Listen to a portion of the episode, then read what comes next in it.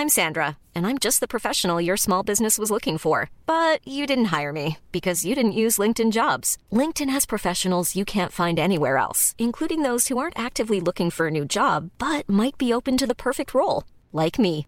In a given month, over seventy percent of LinkedIn users don't visit other leading job sites. So if you're not looking on LinkedIn, you'll miss out on great candidates like Sandra. Start hiring professionals like a professional. Post your free job on linkedin dot com slash people today.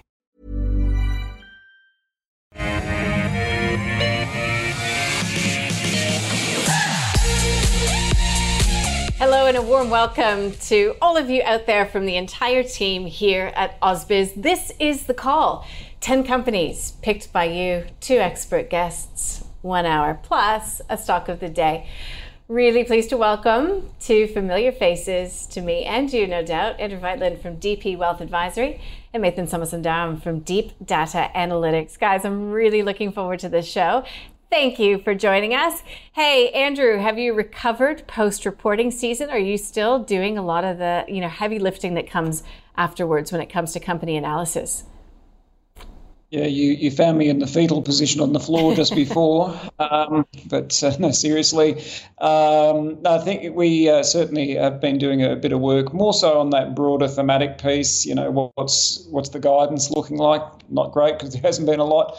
Uh, what have been some of the drivers? Uh, obviously, things around that sort of inflation piece, cost piece. One of the companies today's got an interesting thematic that we'll touch on as well. So yeah, a bit of work being done, but thankfully, a little bit of normality, but without turning this into to an adenine. We're also moving after twenty-two years. So can you imagine, you know, when you move house, um, yeah. what that's like? We're about to do that here. So what little hair I've got left is being pulled out. I do not envy you. It is a big, big disruption, as we all know. Uh, look, we had the G D P, Mathan, data out just recently. And what it is showing, amongst other things, is that we continue to see household consumption growth in the doldrums. We are also seeing domestic price pressures remaining elevated. We've got productivity, well, not looking good. And we've got, you know, raising, uh, rising wages, you know, tightness in the labor market, all making a very complicated picture for the R B A. But if they're inflation fighting, I mean, do you anticipate that we will need to see rates rise even further, even though we are now in a per capita recession?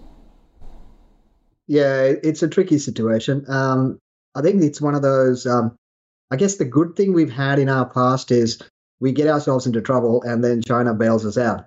So that kind of made us very lazy uh, and we haven't done a good reform for a long period of time. Um, and that's left us with some structural problems. Uh, I mean, globally, everyone's got structural problems. We've got our own. And um, those things are tightening. I mean, the, the labor market problem is a global problem. Um, everyone's trying to increase immigration to try and solve it, and that creates another problem. So there is issues there. And I think what you said, uh, one flows from the other in the context that per capita, we are in recession. Um, so in reality, that means middle to low income is struggling, and they're probably already in recession, uh, where the wealthier part of the economy uh, is going to hold up a bit better. So on average, you're going to see the bottom half of the population, which generally spends more of their income than the wealthier part, uh, will struggle and they'll spend less. Um, so inflation is a problem. I mean, if you look at the prices, even if you use the monthly um, inflation indicator, from the pre-pandemic level, our prices are fourteen percent higher. That means we need to get that kind of wage growth just to break even, which we don't have. So consumer spending is going to struggle. That'll have implications. Globally, things are slowing down, and we are a commodity-driven country.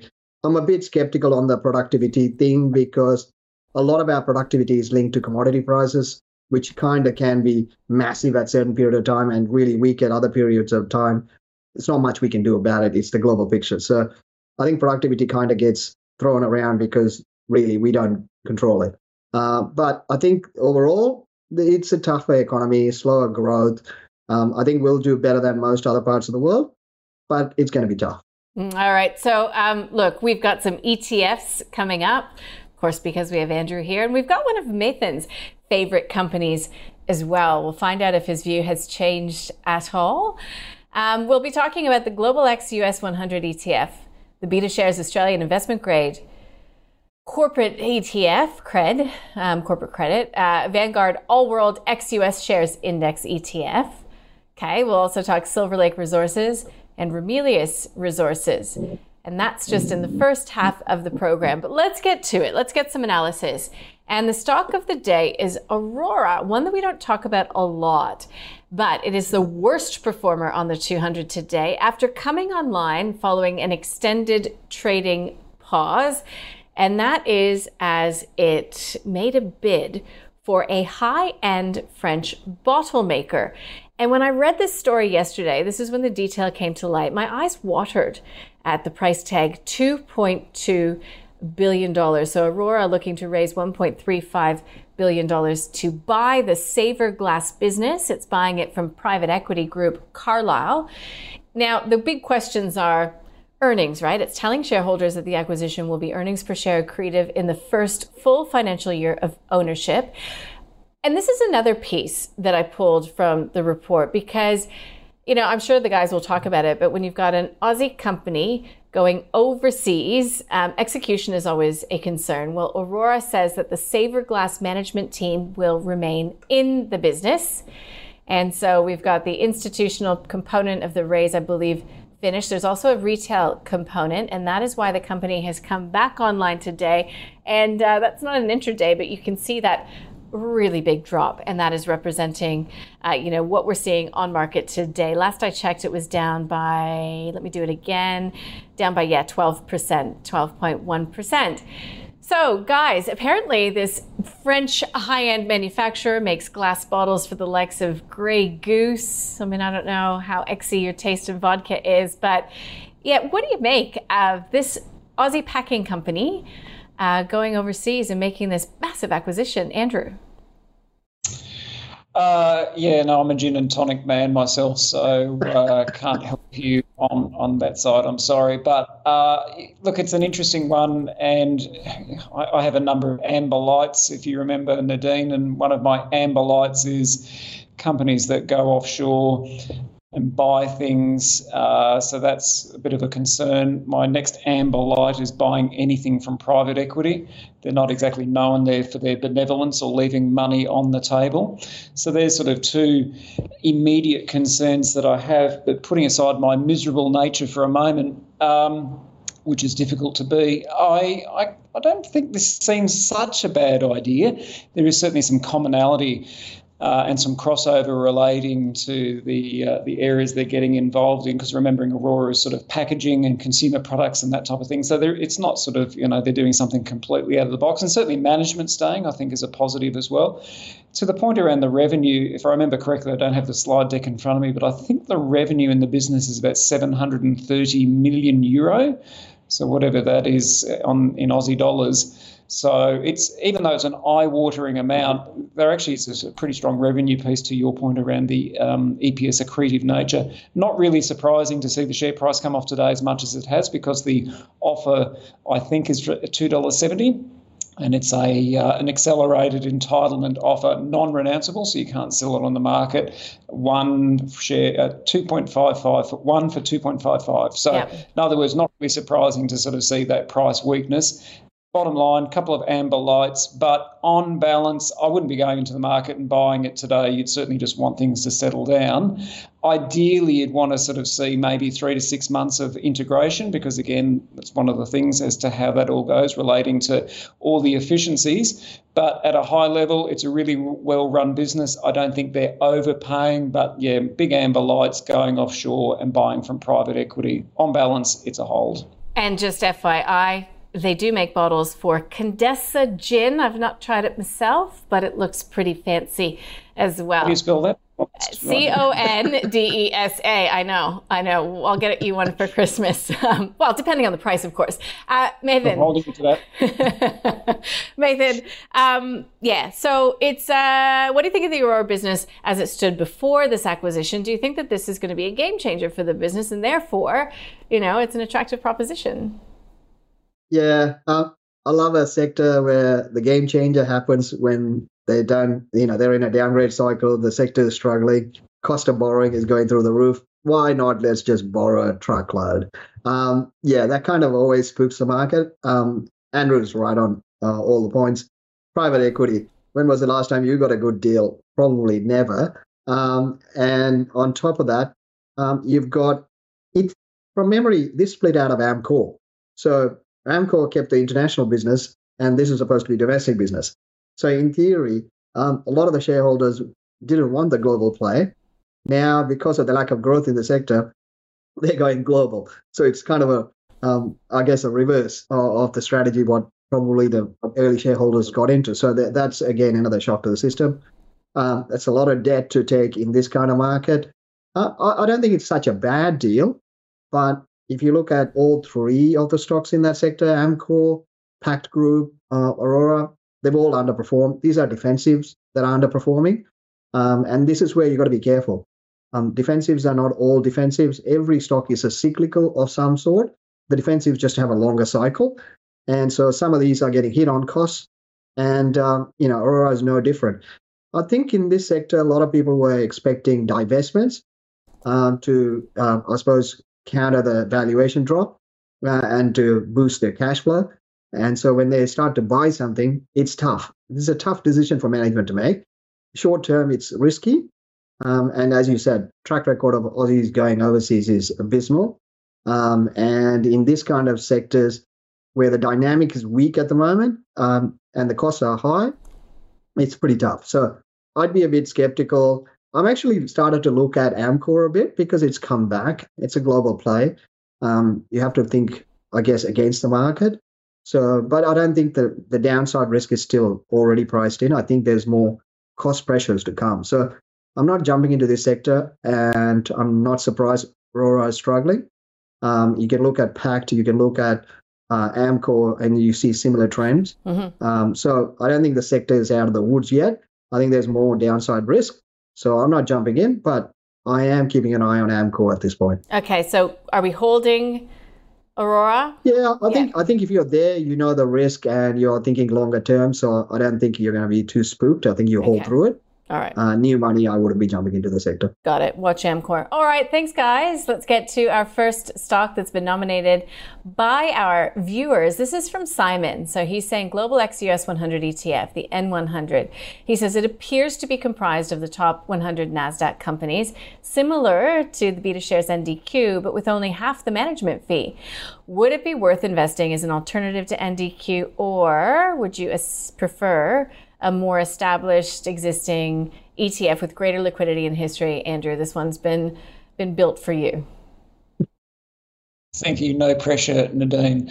Um, look, I, I, I don't mind um, this one, albeit it's very new. Uh, when was kickoff? Kickoff was like the twenty, yeah, twenty-first of August. So as Simon says, um, it's uh, it's pretty new out of the blocks. And even though there is a market maker there, so in other words, there is liquidity provided. One of my sort of little golden rules is I just like to leave it for a couple of months just to let it settle. Again, it's brand new, but there's only about three million dollars funds under management, not to be um, unexpected. But as Simon says, really all that's going on here is it's N D Q-esque. It's just following a slightly different index to what N D Q from BetaShares offers. The key difference being that N D Q's M E R, the cost of running the fund, is forty-eight basis points, whereas this one is, in essence, half price at twenty-four basis points. A couple of other minor differences. I was just looking before. The tech exposure in N D Q is about forty-nine percent. So if you're mad on tech, you think the Magnificent Seven uh, or that sort of ilk are going to continue, you might want to focus more on N D Q, whereas um, in N one hundred, the tech exposure is only about thirty-three percent. But on balance, uh, interesting E T F. My preference probably would be for N D Q at this stage, but let's revisit it in six months and see how things are going. Okay. So it's a hold. Thank you. Okay. Uh, I know it's always a bit awkward for a stock picker to be talking about E T Fs, but what do you think, uh, Mathan, about holding an E T F, particularly with international exposure, as opposed to just trying to pick, you know, the winners when it comes to particularly the tech space in the U S? Yeah, look, we, we offer multiple model portfolios using E T Fs. Uh, sorry. Um, and getting the global picture uh, using E T Fs is much better way to do it uh, because it's very hard for local investors to do the analysis, to be upfront with every stock. Um, so playing an E T F, you're playing a thematic, you're playing a sector cycle, you're playing a market exposure. E T Fs are really good in that kind of large-scale uh, exposures. I think it gets a bit tricky when you go E T Fs into very boutique, small areas. So, I mean, I agree with uh, what Andrew said. I think you go with the guy with the liquidity in this cycle, and and you can see the track record of what they've done. So I'm happy with N D Q for now. Uh, but, you know, I have to say, um, I'm actually shorting the U S market. So there's my caveat. So I'm actually playing the opposite side of this trade at this point in the cycle. Um, I think the where the interest rates are, where um, U S market dominated by tech, which is predominantly growth, is priced, I don't think it holds up. Um, so I'm actually playing the other side of the trade. But we do, for our growth model portfolio, um, E T F portfolio, we use N D Q, um, we use healthcare. Uh, and so we do use a few different E T Fs to get that exposure globally. So I don't, I don't see any problem using it. I just think in where we are in the cycle, you need to be a bit more defensive. Okay, thank you. Let's get to the next E T F that's on the list. And this is the BetaShares investment grade E T F picked by Matthew, who says, I'm unsure exactly how the pricing of bonds and this E T F works. He assumes a pause and then a fall in interest rates will lift the price of C R E D units. In the meantime, it will pay a regular safe distribution like a term deposit. But he's asking if it has the potential for capital gain upside when rates fall, um, you know, which stands in contrast to just putting your money in some sort of a bond. So is it this one? Andrew, is his thinking, his thesis correct? Is it this uh, bond exposure that you'd look to get, or, or give us your verdict? Uh, a fair bit to unpack in mm-hmm. that question, but uh, probably the first thing I'd draw, note is that this is the second time in twenty years that the cash rate, four point one percent, is higher than the dividend yield on the A S X. So let's just think about that for a moment. And we're here talking shares, and the AusBiz community love their shares. But if, you know, I'm a self-funded retiree and I can get a four point one percent return with no risk, and it's going to be better than the return I'm going to get holding shares, which is at risk, be it upside or downside, why wouldn't I just do that? You know, so that would that would be sort of my opening premise to the, to the question being asked, because part of the question referenced term deposits, and that four point one percent is just the cash rate. You know, you can get term deposits for twelve months now at over five percent. So that would be, you know, in the past, bonds certainly do form part of a diversified portfolio, but given where cash rate is at the moment relative to um, the yield and equities, arguably, you could be reducing your bond exposure. I mean, very general statement, but you could actually be reducing your bond exposure and getting term deposits. So that would be sort of my my, my first bit. Relating to sort of the safety of bonds in general, um, you only need to look at last year, and maybe Mathan's got better stats than I do, but from memory, bonds had their worst return in seventy-two years last year uh, in a rising interest rate environment, you know, because rising interest rates, falling bond prices, or rising bond yields, I should say, falling bond prices. So certainly there is no safety in owning bonds. You need to be very careful because they are linked to the economic outlook and, you know, how we started the conversation around that G D P number. As soon as that G D P number came out, share markets started to fall because arguably that higher reading on the G D P is more ammunition for the um, R B A to be potentially increasing rates. Our view is they'll increase at least once more this year, maybe twice. And if that's the case, that will not be friendly for bond pricing. And so regardless of what type of bond you're holding, certainly C R E D, or there's other ones out there at, as well. And then finally, Nadine, C R E D is actually holding investment grade bonds. So it's not, I mean, they're investment grade, so that's helpful. You know, they're, they're certainly investable, but equally so, there are some names in here that are probably less desirable than others. So, you know, if you're trying to play it safe, because I think um, the viewer asked as to other ones to think about, you might want to think about like an actively managed solution that's sort of looking through all these interest rate gyrations at the moment. So X A R O would be sort of that actively managed solution. Or if you're looking for something a little bit more defensive, but again, understanding that they're still moving around, things that are like uh, full of government bonds, so I A F from I A F from iShares would immediately come to mind. So there are a couple of others to think about, but it's really important that people just don't sort of equate these to term deposits because they ain't. Okay, so that is an uh, avoid, or what are we calling that? It's a tough one because, you know, from memory, the yields are around that six, seven percent. So it's quite attractive. But what you, again, to Mathan's point, that if things are starting to come off the boil, then this is the debt of companies. And if, you know, companies are struggling mm-hmm. to pay. So it's it's a hold. It's certainly not a sell. It's not a buy either, though. It's a hold. Thank you. All right, Mathan, anything to add on that one? Yeah, I think Andrew hit the nail on the head when he said you have to be careful when Uh, you're getting bond, bond yields, ten-year bond yields greater than what the equity market dividend yield is. And that doesn't happen often. And so that means there are things happening that have unwinding quite aggressively. So um, you have to be very careful. There's a reason why they're offering higher yield, because there's a higher risk. These are not uh, risk-free. Um, you can get a, you know, you can get a U S ten-year bond yield at over four percent. And you're going to take on risk for that extra one percent, two percent? I think not. So manage your risk. We are in really tricky areas.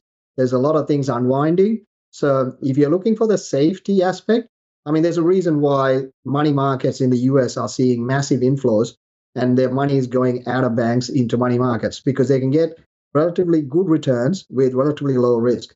So if you're getting that kind of low risk return that you want, then you should be looking at term deposits. I mean, yes, you give up a few percent here or there, but you're getting very low risk. Mm-hmm. These are not low risk. There are risks there because they have to give you a higher return uh, to attract your money. That yeah. means there is a risk there. So be careful. Okay. All right. Let's get to the last E T F on the list. And this is the Vanguard X U S All Shares Index. And this is for James. Andrew, again, I'll start with you. Why not? Uh, this one's probably going to be much uh, quicker. Um, so in essence, as the name suggests, it's avoiding the U S. So to Mathan's point, you know, being concerned about the U S, if you're worried about the U S, you're worried about tech, this is potentially one in which you can say, well, look, Australia's two percent of the world. I'd like to get ex- exposure to the rest of the world. But, gee, I think these tech valuations are a little bit nosebleedy, with such a term. So this is uh, an E T F that you can use. Uh, two point six billion dollars funds under management. The M E R, that cost of running it, very sharp, eight basis points, very, very cheap. Uh, holds about three thousand seven hundred companies, forty percent Europe, twenty-seven percent the Pacific, twenty-five percent emerging markets, but probably more importantly, Nadine, twenty percent financials and only twelve percent tech versus the S and P five hundred, which is twenty-eight percent tech. So bottom line, if you're worried about the U S, you're worried about tech, but you want that overseas exposure because you think Australia might be going sideways, banks under pressure, China under pressure, therefore resources are under pressure, C S L under pressure, lots of pressure, uh, then potentially this is a way you can get that um, overseas exposure, but without actually get the additional valuation risk of tech. So in our model portfolios, we have this as part of it. Um, so I guess I have to say buy on that basis. Thank you. What do you think, Mathan? Gain exposure, ex-U S, via an E T F, take some of the work out of it? Yeah, look, I, I don't think it's cheap. I don't think it's expensive. I think it's relatively okay. Um, Andrew is right again. Um, I think it's, you know, I see the risk much higher in the U S, obviously, because it's a growth-oriented market. Um, and then you flip the uh, the other side and say emerging markets, they look ugly, um, and they've been beaten up for it. Um, I'm actually a big fan of emerging markets. Well, not right now, but I think there's a time coming for it. So this is actually an interesting way to play that market because you're getting the mix of a few developed markets and emerging markets, and U S is probably the highest risk category at the moment, so you're X that. So in that context, you're getting the exposure to the potential recovery in the emerging markets with a bit of protection from other developed markets. So I think it's okay. I think it's, you know, if you're playing the whole long-term global play, this is probably a lower risk play. And at some point, if we do get the pullback and U S becomes normalized again, then you can probably downweight this and add a global play, including U S. So it gives you that option to play. I'm feeling a buy here. I'm feeling a double buy coming on. Yeah, I think so. Okay. Writing that one down. That will be discussed at the investment committee meeting by the end of the month. So, you know, we'll see what changes in the global landscape between now and then, because obviously a lot right now is possible. All right. Silver Lake Resources is the first sort of stock specific that's on the list today. Thanks to Ryan. Ryan, everyone listening, watching, This is not financial advice. Just keep that in mind. This is information only. Use it to go on and do your own research or get advice.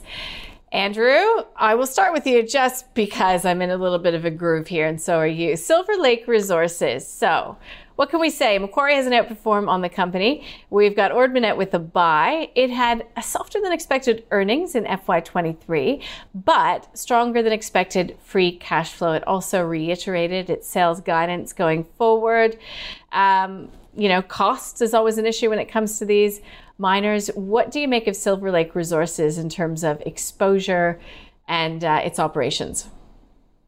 Yeah, so gold and copper yeah. uh, is sort of uh, it's is sort of its wheelhouse, and it's going to be a common theme, not only as we spoke about right at the beginning of the show relating to reporting season, but a number of the companies that we're covering today, significant cost pressures. From memory, they had about a twenty-four percent increase in costs. So even though they might be achieving a higher price relating to the gold that they're selling, it's not increasing at the same level that their costs are increasing. So therefore, there's a bit of margin pressure. They also had that acquisition in Canada, the Sugar Zone um, acquisition, and then obviously those terrible wildfires that went through Canada, and that's uh, going to be impacting production. Uh, as I understand it, there was some significant damage to the electricity generation in that area as well. So I note the consensus valuation's down about ten percent over the last three months, again, reflecting some of these issues that we just covered off, covered off on.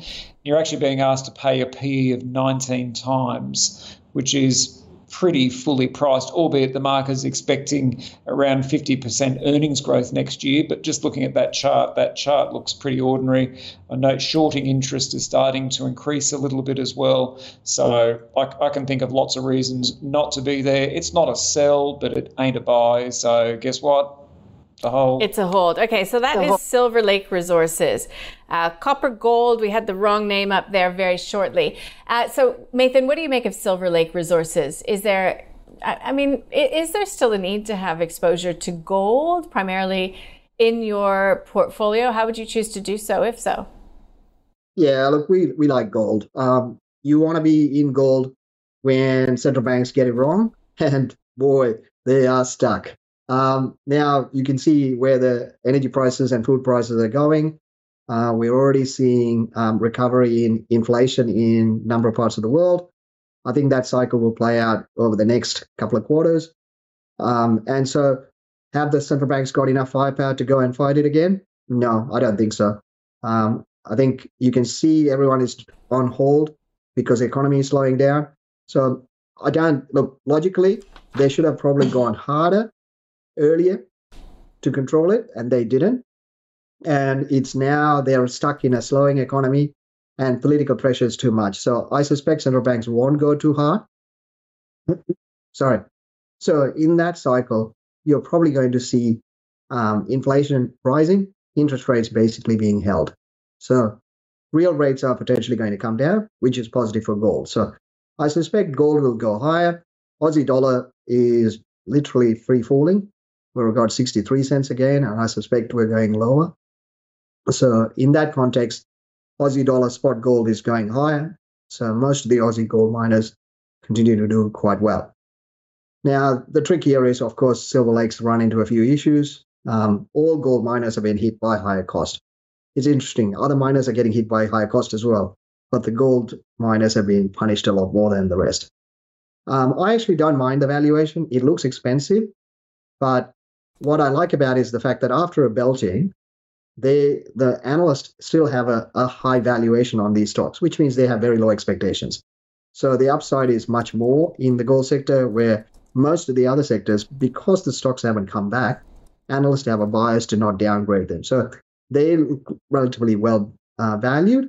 That's because there's there hasn't been any downgrades put through. So I think the cost pressures, the interest rate pressures will hit other miners just as much, and the risk is they come down. So Silver Lake had an M and A issue. They had the, obviously the, what's happening in Canada has hit them, um, and of, of course the cost pressures. So I actually don't mind, but I think if you're going to pick in the gold sector, for me the top two are Northern Star and Gold Road.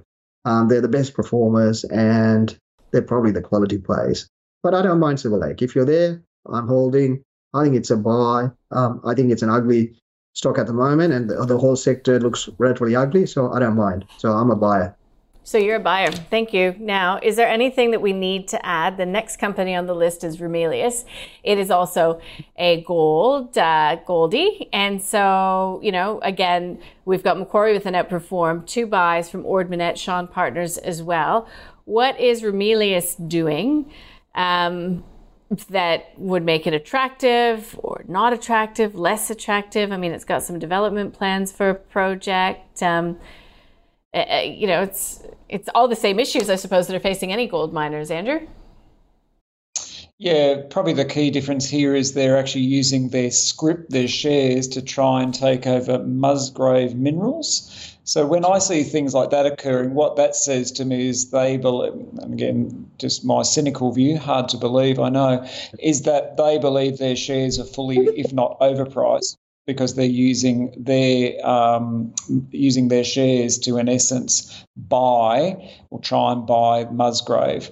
Um, whereas, if obviously if they thought their shares were cheap, they wouldn't do that. You know, they'd either use cash or they would uh, take some borrowing. So when I see things like that, that says to me that potentially the shares are a little expensive. And certainly, if you look at the, where the shares have traded over, you know, the last twelve, eighteen months, I mean, what they get down to in the fifties, where are we at the moment? one dollar thirty. I mean, they've obviously been much higher as well. Uh, they also have issues relating to production costs as well. Probably the other thing, though, Nadine, is that they're about to be added to the A S X S and P two hundred uh, from an index weighting point of view. So, see, I always find a way to bring an E T F into this. So all of the uh, passive index funds are going to have to get in there and buy um, so this. So that will also support the share price as well.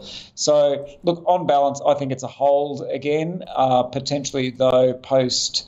Uh, that reweighting uh, or being added to the index, rather, you might see the share price come under a little bit of pressure, but it's it's not, it, it's a hold. It's not an overwhelming buy. It's not terrible. It's a hold. All right. There you go. Um, Ramelius Resources, you've already said that you prefer Northern Star and Gold Road in the space. Uh, what's attractive, not attractive about Ramelius to you, Mathan? Oh, look, I, I think, uh, again, Andrew is right in the context that the index play will keep them. Um, I think that whenever they do these kind of things, the timing is all, uh, imp- you know, it's important, and they will hold up relatively well. Um, I think it's okay. Um, I don't see any huge bombs, um, but I think it, it's not probably the doesn't. It's not giving you a massive valuation that an ugly duck thing gives you on the turnaround. Yeah, neither is it one of the best that I want to chase. Someone like a Northern Star or a Gold Road. So um, I think it's okay. I think you know the thematic hold for me. It's a hold. I don't see the, the catalyst for me to push me to buy it, uh, but I, I don't see a huge issue either. Okay, there you go. Thanks, guys. We have made it nicely to the halfway mark of the program. And Nick, Ramelius Resources was for you. Thanks so much to everybody who takes the time to email in or to go to the site and submit their questions for our illustrious team of expert guests. All right, let's just sum up what we've learned so far. Orora, stock of the day. It is a hold for both of my guests. Big move overseas. Mathan says he understands it, uh, but it's uh, in a downgrade cycle. Cost of borrowing is high, and um, because it's got a lack of growth here, it's going global. There are risks associated with it. In packaging, he's looking at Amcor, and again, a few amber lights coming through here for Andrew as well. Private equity, selling uh, for a reason. And we've also got, you know, an Aussie company moving in overseas. He's saying just wait for it to settle a little bit. Wait for three to six months of integration before you potentially take another look at this company. All right, the Global X U S one hundred E T F. Again, it's new. Andrew says just let it settle. Um, but he doesn't mind it. It's just very new. Um, look, Mathan's actually shorting the U S market. He says it's a hold at best. Uh, the next E T F on the list, investment grade C R E D, both say do not assume that this is risk-free. It's not. It's actually very risky. So um, you have to be very careful, uh, according to Mathan. So this is not a buy for him. And uh, the investment grade, uh, I guess, exposure or bond exposure that Andrew would uh, prefer is something actively managed. X A R O, if that's what you would like. Defensive, I A F, because it's govy bonds. Keep in mind, investment grade, it's still company balance sheets. And if the going gets tough, you know, there there is the risk of uh, that uh, risk rising going forward. It's not, it's not like an, uh, you know, an, it, you know, uh, a term deposit or anything along those lines. Okay, Vanguard X U S All Shares Index. This is a double buy from both of my guests. It's a way to get exposure to global markets. Uh, Mathan doesn't mind this E M theme that will come to the fore. It's not cheap, but it's okay. And again, we've got this, or Andrew has this in the model portfolio, so it's a buy for him as well. First double buy of the program. Silver Lake Resources, a hold at best for both of my guests. Uh, lots of headwinds, you know, we've got costs, we've got what's happening in Canada with wildfires. Uh, preferred exposure for Mathan, he does like gold, is Northern Star Resources and Gold Road. And Ramelius Resources holds again for both of my guests. Okay, so we put the investment committee, the new investment committee, up online live yesterday. So go to aus biz dot com dot a u to have a look.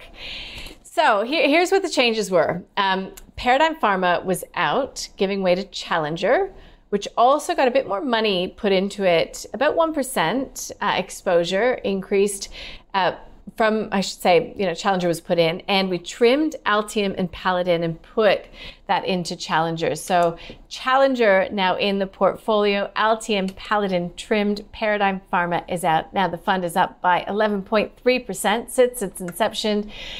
So take a look at the latest investment committee that's online. And of course, this double buy, as mentioned, will go to the investment committee. That's how it works. In the next uh, twenty minutes or so, this is what we'll get across. R E C I, R E H, Spark New Zealand, S P Z, Coles, Aristocrat Leisure, and Service Stream. S S M is the ticker code there. Okay, R E C I, it's been picked by Brittany. Tiny news out from the company today. It's applied for a trademark, I think, in Vietnam. This is a company that is looking to, uh, yeah, sell product that essentially helps um, discourage uh, resistance to antibiotics. I think that's a very easy way to describe what's a, what the business that they're in. Mathan, I'll start with you on this one, just to be different. R E C I. Yeah, look, it started really well. Uh, I think um, it's it's one of those areas that uh, I, I find right now is probably not the area that the market is looking at um, because of what is happening in the inflation cycle. So when you're looking at, um, I guess, the the higher risk, higher return um, area, the miners are getting the interest. The healthcare biotech space is not getting that um, interest as it used to. Um, so I think that's probably going to um, weigh on the stock. But I think it was all right. I think there was a, a, a decent result, but it's had a good run. So I don't think um, you're jumping into something that the market doesn't know. Um, and there's no real shock in the result either. So I think it's had a decent recovery, and I think it holds for me. I think it's okay. I don't see a catalyst short term that's going to suddenly boost it. Um, and everyone, if you're looking at twenty twenty-one, um, I guess performances in most stocks, don't look at that. Okay, because so Mathan, you've been too it's, polite it's to interrupt me or to make me to point out my mistake. We're actually talking about Reece. I thought it was R E C I Pharmaceuticals. Oh, okay, so we judging yeah, by my notes. Yeah, okay, so thinking, you've done well. I was had to jump across. Sorry. Let's let's uh, let's rewind. Let's go back and talk about Reece, which of course is plumbing and uh, and yes. also bathroom fittings and fit outs, et cetera, et cetera. So Mathan, I'll allow you to press play yeah. again. Not a problem. Um, yeah, that's what I was uh, actually prepared for. My jump. bad. Uh, You're so polite. I love it. Go ahead. um, Oh, look, uh, in that sector, I mean, you're looking at the housing sector, and I'll I'll say, um, you know, the first thing to, um, I, I suppose, look at is the housing construction index in the U S is trading at near all-time high. Uh, it's h- trading higher than what it was pre, uh, I guess, the post-pandemic pop. Um, so the optimism in that sector is massive, and a lot of the construction-related uh, businesses have actually had a, a decent bounce back. I mean, James Hardie is the best of the best. I mean, they make they make a lot of profit in a recession. So uh, they had a good result. Uh, they've had a good run. Pretty much every stock in the U S construction cycle has had a, a good run. Um, I don't see that being sustained. Um, I think it's going to be tough. The construction outlook is going to get tougher. Uh, costs are high. Uh, interest rates are high. I don't see them coming off anytime soon. So that's going to be a tough play. So um, I am actually relatively negative on that sector, and Reece is one of them. Um, it's had a pretty decent recovery cycle on the back of that. So um, um, you know, that's a thematic that's played out on the sector. We haven't been in that sector simply because we just don't um, see that uh, thematic being maintained, and the market is paying way too much uh, for a cycle that is classic cyclical. So um, I think you've got to be very careful here. Um, things to be sustained, there's got to be a lot of things that has to work out, and the macro does not seem like it's going to back that. Okay, so you're going to sell? Yeah, for me it's a sell. Thanks. What do you think, Andrew? Oh, thirty-one times earnings for a cyclical business where management have explicitly said things are going to quieten off in twenty twenty-four uh, is aspirational, if I can put it so deli- delicately. I know consensus is around fifteen bucks and we're trading at twenty. So uh, I'm going to stick a rare Andrew sell on it as well. Ooh, double sell. Well, it's not in the portfolio, so we don't have to worry about that. But yeah, take that for what it's worth. Do your own research, of course. But that's, um, yeah, we don't get a lot of double sells. All right. Spark New Zealand is the next on the list. That has, this has been picked by Brian, and there's no uh, mistaking this one for another company. Let me um, redeem myself. And uh, we saw Spark report, obviously, uh, toward the lower end of the guidance, I do believe. Uh, the second half, though, was being solid. So looking for mobile growth. This is an operator in New Zealand. Um, what do you think of uh, Spark New Zealand? Is it a bit defensive? And is that what you like in this environment, Mathan? Look, I actually like the sector, uh, but it's it's a, it's been a disaster site. Uh, it's, despite the defensive nature of it, most stocks have actually underperformed. The index looks okay because the, the biggest behemoth like Telstra is actually done quite well. And it's even that has come off. I mean, everyone got positive and everyone had a four fifty target price, and that's come off. Spark's actually not bad, but they've all got the same um, problem. They're all trying to grab market share. Um, I'm a huge fan of anything New Zealand. And Spark is one of those ones where, you know, it's getting back to that interesting level where I'm paying attention to it. But I don't think it's cheap. Um, I'm looking at the telco sector. There are a number of turnarounds in that sector. We've been long Telstra, and we're still long Telstra. Um, I think that's okay. Um, I'm keeping an eye on T P G uh, with what's happening with M and A, with Bocas, what that may happen for the industry. Mm-hmm. Um, and Spark is one that I've, I, you know, I've keep an eye on Spark and Chorus out of New Zealand. Um, they're not cheap, so I'm not jumping in there for the defensive nature. Um, if you wanted to look at a stock in that sector, um, I'm looking at Aussie Broadband, A B B. I think that's probably one of the ones that have started to turn around. But the sector is interesting, but there aren't too many winners in that sector, so it's mm. tough. Uh, so you have to be very selective. And because it's defensive, you do not go into any defensives in a downgrade cycle, because that's like, you know, shooting yourself on the foot. And this isn't a downgrade cycle, no. One of Mathan's rules of investing, don't buy into a downgrade cycle. Andrew, what about Spark New Zealand? Like, are you just, there's no need to be there because there's other options if you're looking for defensive exposure in the telco sector? Sorry, it's just a bit snoozy. Um, you, you're uh, not not not the, not my guest or the, the host, of course, but the company that we're talking about. It's uh, super snoozy. It's twenty-one times earnings for a defensive with a, a forecast earnings growth of one point nine percent. Um, it's really hard to get enthused about this one. Uh, one of their areas of potential growth is cloud security. And, you know, if we're playing that game, I know, an E T F, why wouldn't you think about H A C, H A C K? Uh, um, P E multiple markedly different, just to be very clear. We're not comparing like for like in that regard. But, you know, I just think for an underlying defensive business at twenty-one times, it's too much. So it, it's certainly a hold at best. Okay, thanks. Okay. Let's get on to the next company that is on our list, and that is Coles. This is for Stephanie. C O L is the ticker code if you didn't know. Are you a Woolies man, Mathan, in your day-to-day life? Are you a Coles person, or do you try to hit the independents? Uh, look, I, I've been waiting to use the line down, down, and and Coles. Um, yeah, it's it's a defensive, but people forget that it's not as defensive as well, because staples still need consumer spending. And we're beginning to see uh, the basket size reducing. I mean, I, I'm a sucker who, when I turn up to supermarkets, I watch what everyone is buying and how they're, um, you know, the trend of people turning up early, how how many items people are buying. And I've seen that, uh, you know, reduce over the last six to twelve months. And I don't think that's going to slow down anytime soon. Coles is probably second. I think Woolies is the best, um, has been for a while. Uh, we've been in Woolies. Before the reporting season, we actually got out of Woolies because every man and his dog is in the staples. So it's a crowded trade, and it's hard to um, hold on to expectations that were relatively quite solid. And when you compare it to retail stocks, where retail expectations were relatively low. Um, so in that context, I think risk was high, and it's had a pullback. Um, again, it's a defensive on a downgrade. Um, it's a no. Uh, but if you had to pick a winner here, I think Woolies is still going to perform better, but I think it's tough for staples here. I think they can hold the margins um, because they can pass on the cost.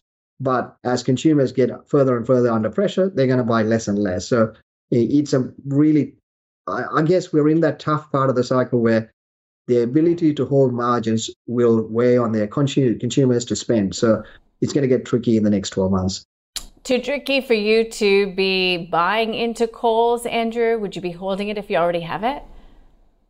Yeah, it's certainly not a buy, Nadine. I'm a Woolies man uh, from a shopping point of view, as I do the speed waddle home uh, past my local Woolies. so uh, that's my conflict of interest dealt with. But uh, if you look at uh, the most recent profit reporting, um, you saw a substantial increase in Woolies' margin relative to Coles. So their margins are now around two point seven, two point eight percent for the pair of them pre-Aldi.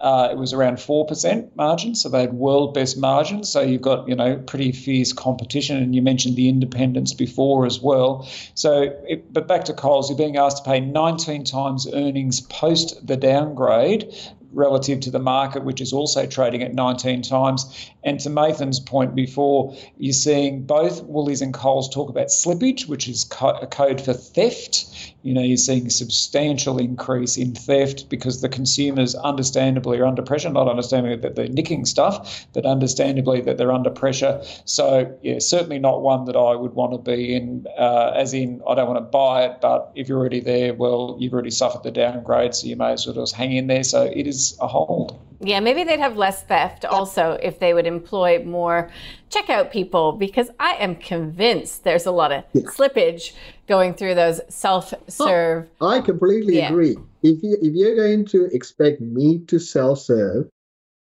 you know, you have to expect that a lot of people are going to have slippage. Yeah, it, it comes with the territory. I always think, you know, if I wanted a job Uh, checking people out, that's not just at the grocery stores, anywhere. I would have applied for one. Anyway, that's just me. Old-fashioned, showing my age, but there you go. Uh, let's get to the next on the list, which is Aristocrat Leisure. Uh, Aristocrat, uh, I've sort of lost track, actually, as to what earnings per share is. Is it worth the price now, Andrew? I like it. Okay. To channel my inner Kath and Kim, I like it. Um, it's a, a P E of uh, twenty-one. Earnings, uh, E P S growth, only nineteen percent. So in theory, it should fail that test. But I do like the defensive nature of the business. Um, you've got some E S G concerns, you know, that whole ethical social governance piece, and from a gaming point of view, and it certainly is a really important thing to think about. But um, digital is now a substantial part of their business. And as more jurisdictions allow online gaming, that's certainly going to be a benefit for them. As you know, one of my um, lights, uh, Nadine, is our return on equity. It's got a twenty-one percent R O E. Um, so consensus is forty-four bucks versus forty-one, I think it is at the moment. So uh, I quite like uh, Aristocrat. It is a buy. We've got a buy. Mathan, would you be buying Aristocrat? No pressure, Mathan. Uh, no pressure. Yeah, look. Yeah, no, I can't. Uh, look, it's a great business model. Um, it's a great business model. It's a top, um, you know, growth stock. Uh, management has evolved the model. It's a more revenue, um, I guess, um, stream-oriented business rather than a point-of-sale type business bef- as it used to be before. It's much more diversified, um, high-quality business. Um, yeah, there's E S G, um, the issues, uh, but you know, it's it's a it's a stock that you can gamble on, pardon the pun. Uh, but there is everything is you know risk return. You're paying too much here. Um, you got to look at what it is. Um, and we we were there, we got out, it's gone higher. Um, am I annoyed by it? Yes, but it is what it is. You got to play. We we play the risk-weighted returns. Um, Aristocrat is good, but is it that good? Um, can it go against the, what's happening in the economic cycle? I doubt it. Um, the the sad part is, as human beings, we gamble more when it's tougher. Go figure. Um, so, in context, it should be relatively defensive, but I think it'll get hit just like any other growth stock.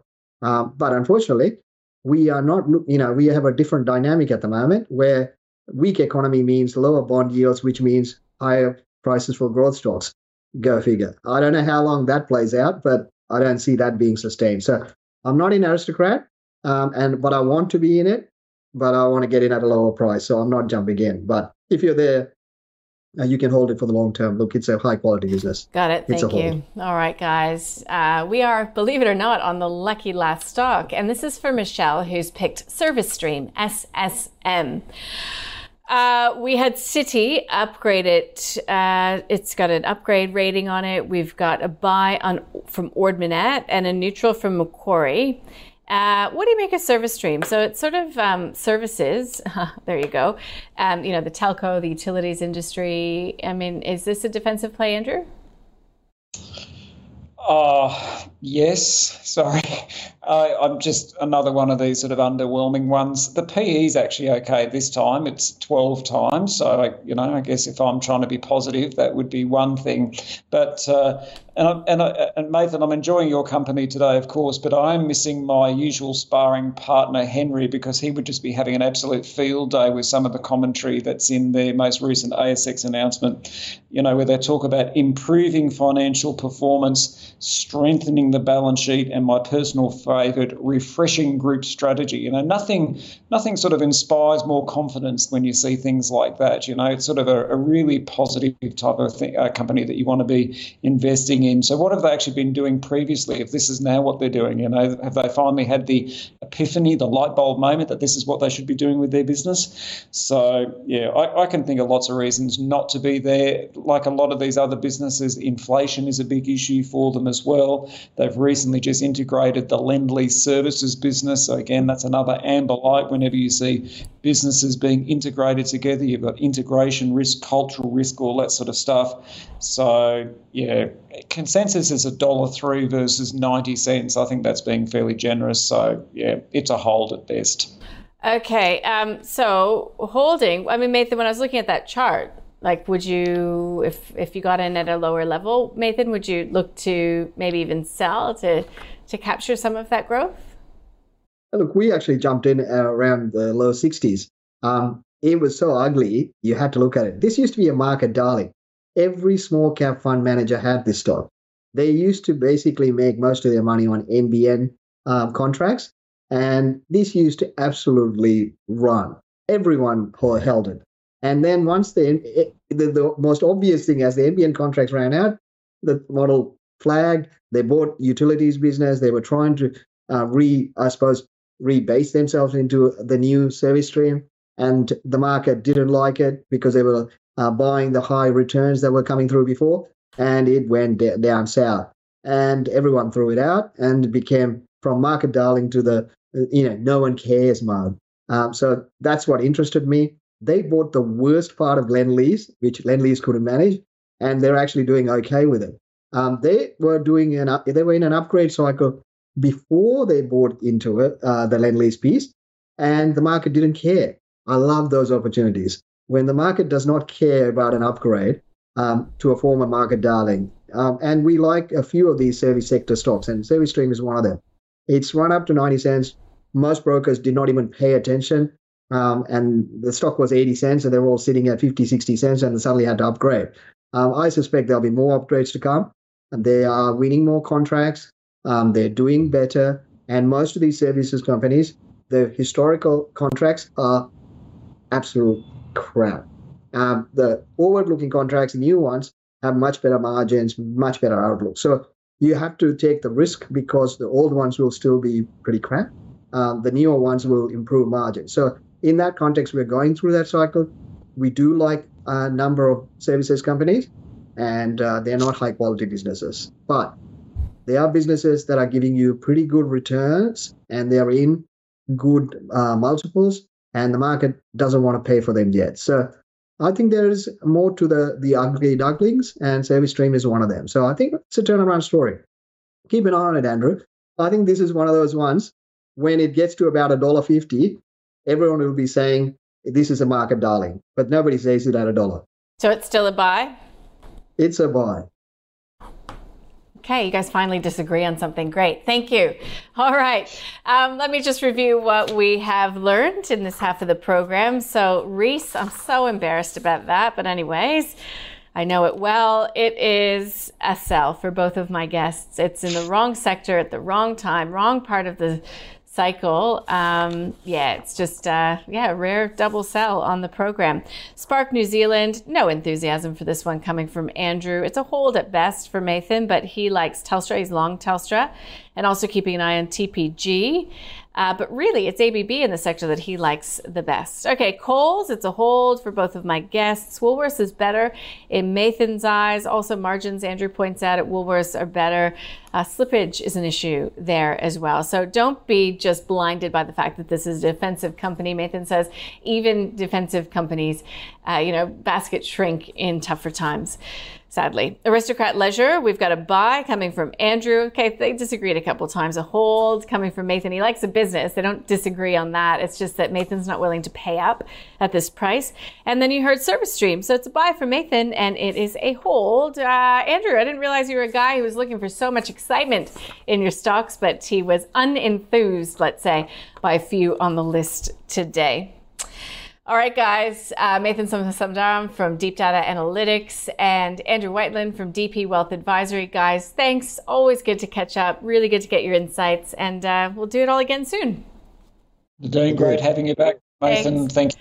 Have a good afternoon. You, all right, guys, uh, for all of you watching out there, again, a huge thank you for those of you to take the time to submit picks for us to go over. Please, if you'd like to, go to ausbiz dot co. Should be on the bottom of your screen there.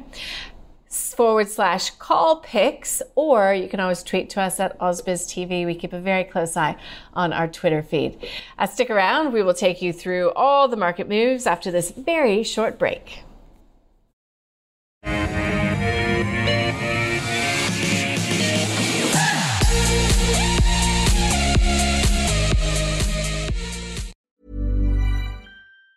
Planning for your next trip?